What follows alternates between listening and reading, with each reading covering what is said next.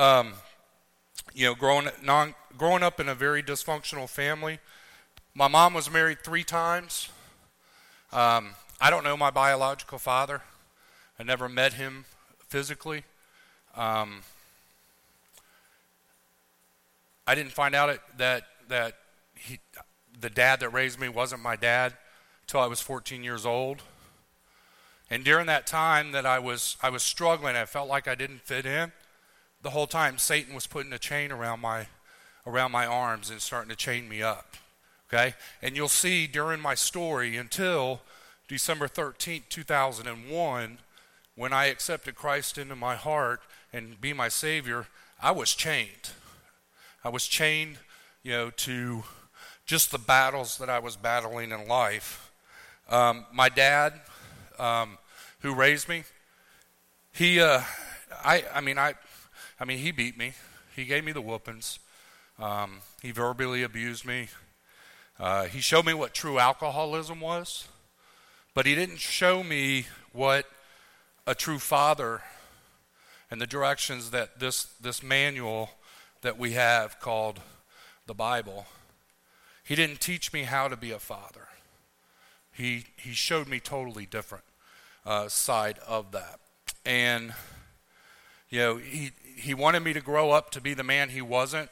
I mean, he pretty much lost life when he lost his business.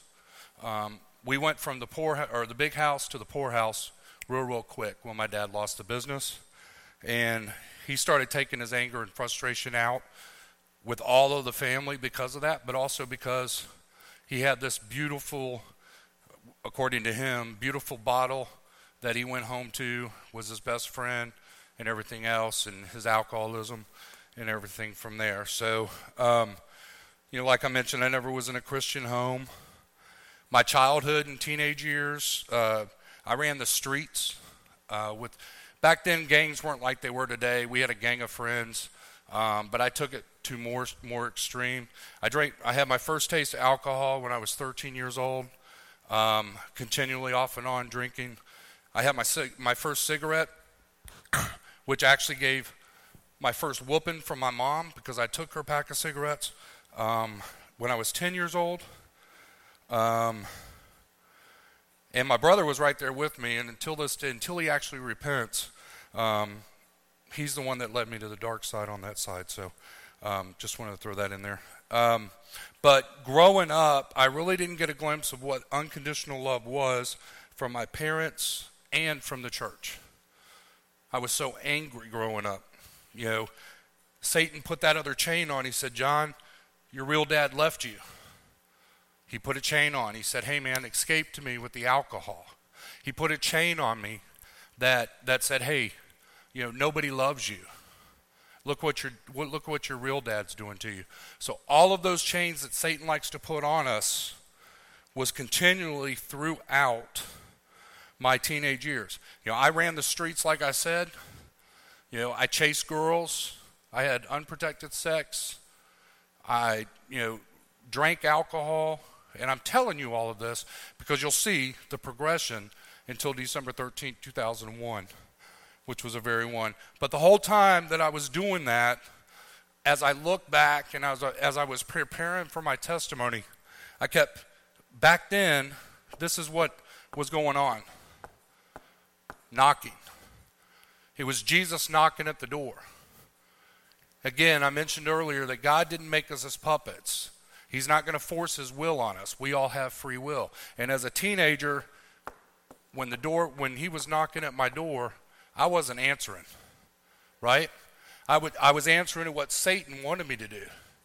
Really, that's why Satan puts the chains around our wrist so we can't reach the door until we break those chains. And, and I'll explain to you how we can break those chains in a minute. But anyway, you know, I love the sport of baseball. And growing up, um, growing up, I was able to go out and really escape from the beatings and everything else that was going on with the alcoholism, the verbal abuse, mom and dad fighting because dad lost his job, um, and she had to work two jobs to support the family. Um, dad disappearing for a couple days, not knowing where he was at. Um, but I was able to go out there and I swung the bat and I threw the baseball. Um, sometimes with my little brother, uh, sometimes it was just up against the wall because I was take, taking those frustrations out, and and the whole time I was swinging, the whole time I was throwing and practicing, the words from Satan was just turning around saying, "John, you're no good. You're not going to amount to anything." And I tried so hard to please my dad with my with my sports ability. That's why I was out at night throwing baseballs, trying to practice to be good, just to get a little glimpse of what love would be from a father, right? So, um, one thing that God did not bless me with was an, uh, a great mind. So I didn't go to college uh, out of high school. Um, I ended up joining the Air Force. It was the best time that I had. I was proud serving in the military.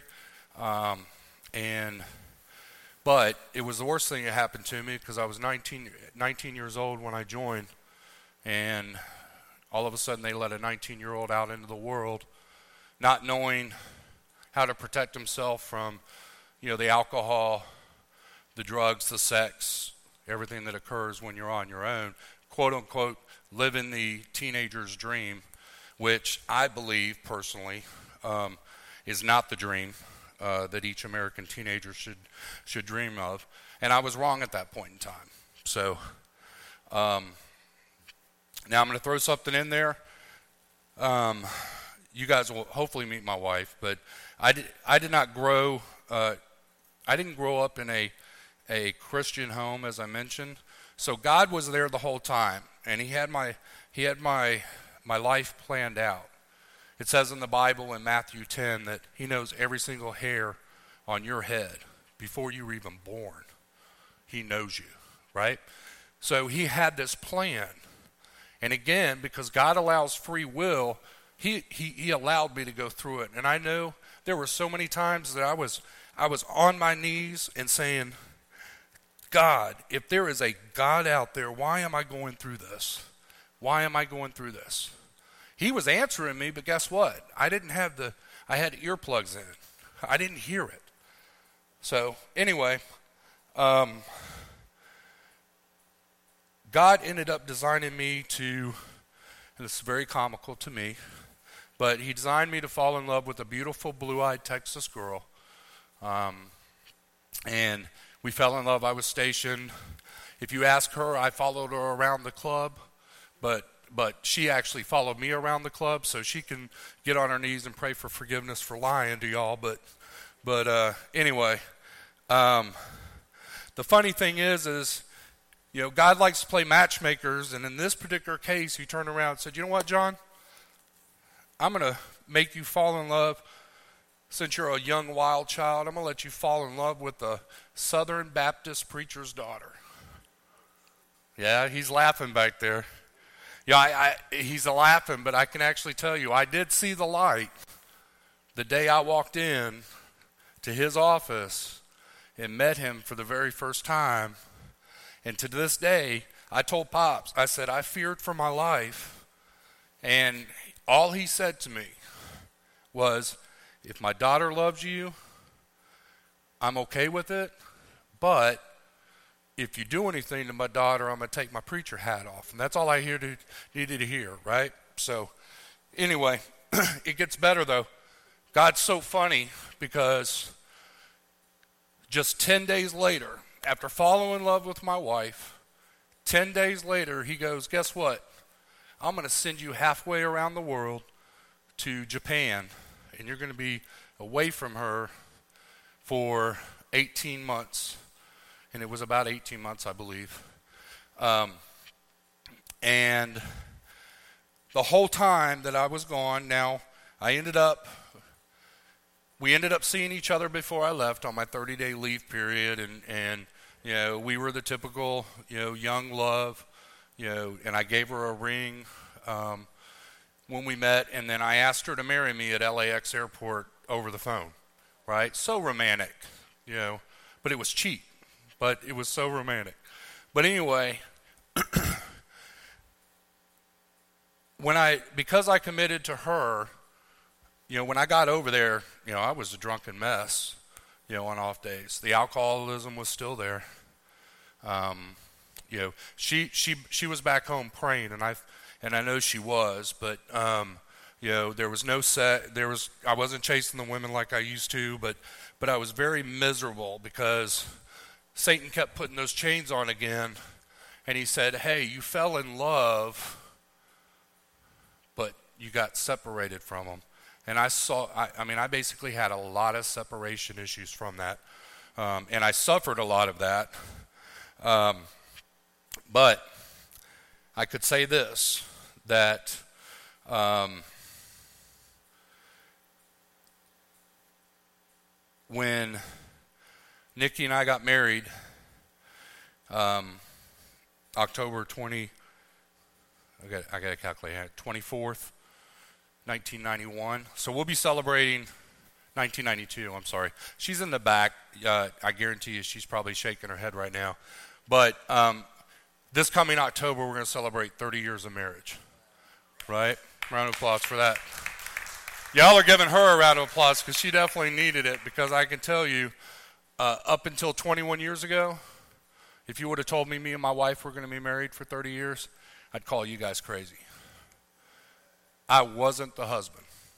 I wasn't the husband that the Bible says that you're supposed to do to submit and love your wife like Christ loves the church. My wife submitted. I mean, the whole time that we were married, she was over here praying, but John was over here stopping by the bar on the way home from work.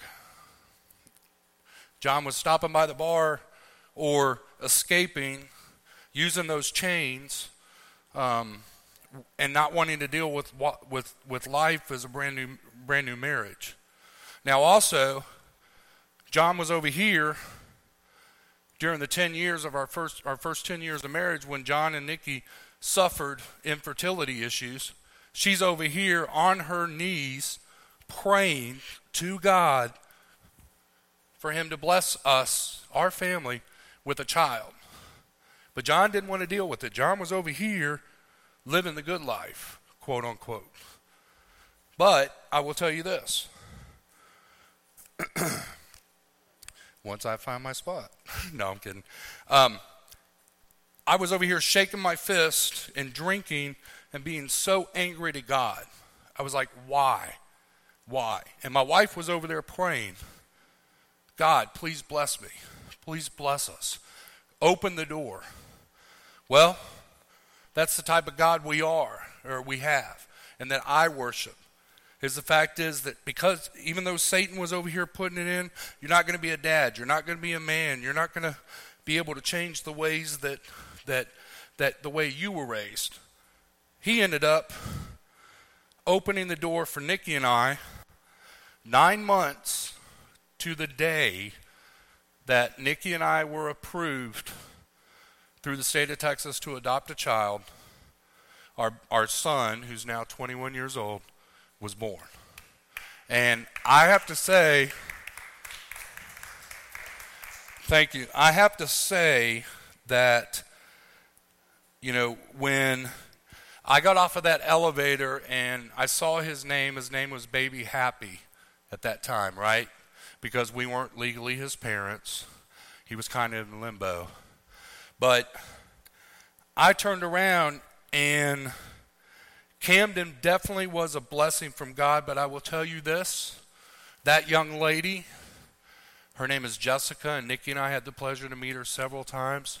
But that young lady that chose adoption over abortion is an angel in my eyes, and she gave the, one of the greatest sacrifices there because I go against most most of the the a lot of people's belief is life begins at conception and if Jessica didn't make that choice I wouldn't have my son today and he would not be 21 years old graduating from college in 2 years and serving in the United States military so with that um, it definitely was a blessing from God and I pray every single day for Jessica um, and the decision that she made so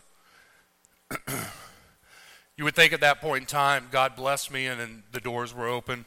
That whole next month, Satan was using that chain saying, okay, now God gave you that choice, but, but you're still a drunk. You're not going to be a good father. You're not going to be a good role model. You're not going to, to live up to your wife's expectations of a father. You're not going to be able to support them. And all of those lies, he kept throwing it around. And I'm going to get to you right now, December 13th, 2001 was the day I changed that, that my life changed. December 12th, I was driving home from work, and I lived uh, at Dallas Fort Worth Airport, and I lived. We, our house was out east of Dallas, so back then, 21 years ago, it was it was about a 45 minute drive, right? So um, I was driving, and I said, ah, I was hearing all that stuff in my mind. I was angry about something, and I decided to stop at a bar. And I stopped at a bar, and I stopped in, you know, basically another bar. Um, and you guys think that I got busted for, for DWI. Thank God I did not. Um, but the next morning, I woke up. I had a handful of receipts in one hand, and I sleep on this side, so I rolled over. Um, and when I rolled over, I saw these these big, beautiful brown eyes and chubby cheeks staring back at me. But not Camden, who's my son, I heard these words. I heard, I love you. I'm here for you. Your life is so much better if you lay your burdens down at the feet of my cross. Come follow me. And then I kind of shook my head for a minute and I looked back and I still saw him saw Camden staring at me and then in a different voice I heard Dad I love you. I'm I I know you're going to be a great father. And I want you to help change yourself. And I it snapped and then when I when I kind of woke up a little bit. My wife picked my son up. She stood at the foot of our bed and she said, Things have got to change. It's not fair for me, and it's definitely not fair for your son. And at that moment of time, I knew it was time for a change. So, what I did was, God puts people in our lives, and we don't even know the reason why. I had a, a coworker of mine. His name's Marty. Um, he know and he actually, whenever we went out for, you know, happy hour or we went and, and entertained clients, he would never drink, and which I thought was weird. But um, and sometimes we'd eat at lunch, and he would talk about how good his life and everything was, and um, so I knew I needed to pick up the call, pick up the phone and call Marty. So I turned around and said, Marty, I need a change. I said, I, I, I want to, to stop the uncontrollableness and I need your help. And he said, Okay, are you free for for breakfast or whatever? I said, I'm going to do whatever. So I called out from work, went to breakfast with him. We, we sat at the same exact cafe that we sat and had, he, Marty had um, witnessed to me for years. But my ears were put so plugged up and I was chained so much that I didn't hear what Marty was saying. But I did that day. And he, saw, he said, John, there's a better way. And the only way that, that it will work is if you ask Christ in, into your life. Like it says in verse 30, it says, For my yoke is easy and my burden is light. And just like the hope words that are, that are in this, that, that you can find no rest in life until you find rest in God. So, I turned around, and in the middle of that restaurant, I got down, he and I got out of the booth, I got down on my knees. And that day, I asked Christ into my life. And when I did that, I had a new warrior fighting my battles. He slowly began changing and taking off those chains. He started building me up. Now, the road with Christ is very, very hard, but he battles with me daily, and he's driving the bus if I let him. We all have that free will again, and every single morning I wake up and I say, God, this is your day. Have your will be done. Use me as a tool, right? And when when I did that, and I do that on a consistent basis, it allows me to have that that armor of God on to protect all of us from the evils that are out there. So, you know, Jesus said, if you're sick and tired and you want rescue, Jesus said, for, for every man who confesses, I am Lord, and repents of his sins and asks him into his heart, he will be saved. It says it here in the Bible. So, if you are tired of being sick and tired, if you feel that your life has been too much for the cross to handle, if you feel you're not worth it, do what I did. Lay it down at the foot of the cross, and Jesus is going to walk you out of it. He died on that cross for us. And we're covered in the blood of Jesus Christ, all of us and his redemption to us will not be easy but but but I will tell you this that the best times I had without Jesus is worse than the worst time I had with Jesus. So, I do want to tell you guys this, and, and this hit while I was preparing um, how to close my my testimony, but I want to give you guys some some some build me ups. And then I am going to pray for us, and I'm going to I'm going to do that. But I want you to know, and I want to enforce enforce to you and let you know that you need to tell yourself. Isaiah 54 17 says, No weapon formed against me shall prosper. Tell yourself. Deuteronomy 28 13 says, I am the head and not the tail. Tell yourself, Psalm 18:2, the Lord is my rock and my fortress and my deliverer. Tell yourself, some trust in chariots, some trust in horses, but we will remember the name of the Lord. Tell yourself, Romans 8:37, we are more than conquerors through him who loves us. Tell yourself, Philippians 4:13, I can do all things through Christ who strengthens me. Tell yourself again, Job 13, 15, though he slay me, yet will I trust him.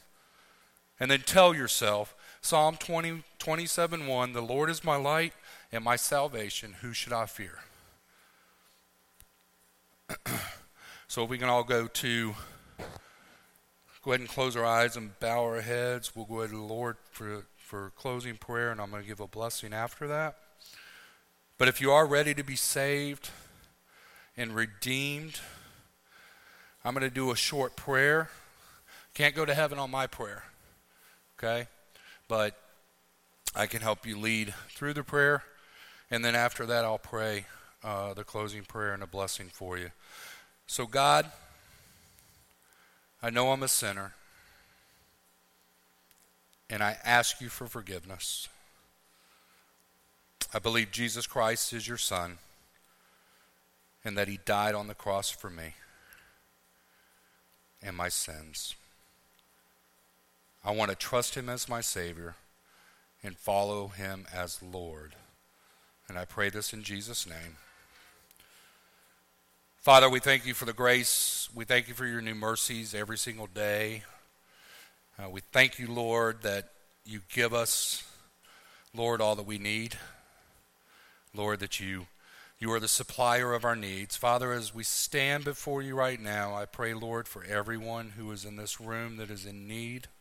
I pray for those around this city that is in need. I pray for for everyone in this state, in this country, in this world that is in need, Father, and I lay it down to you.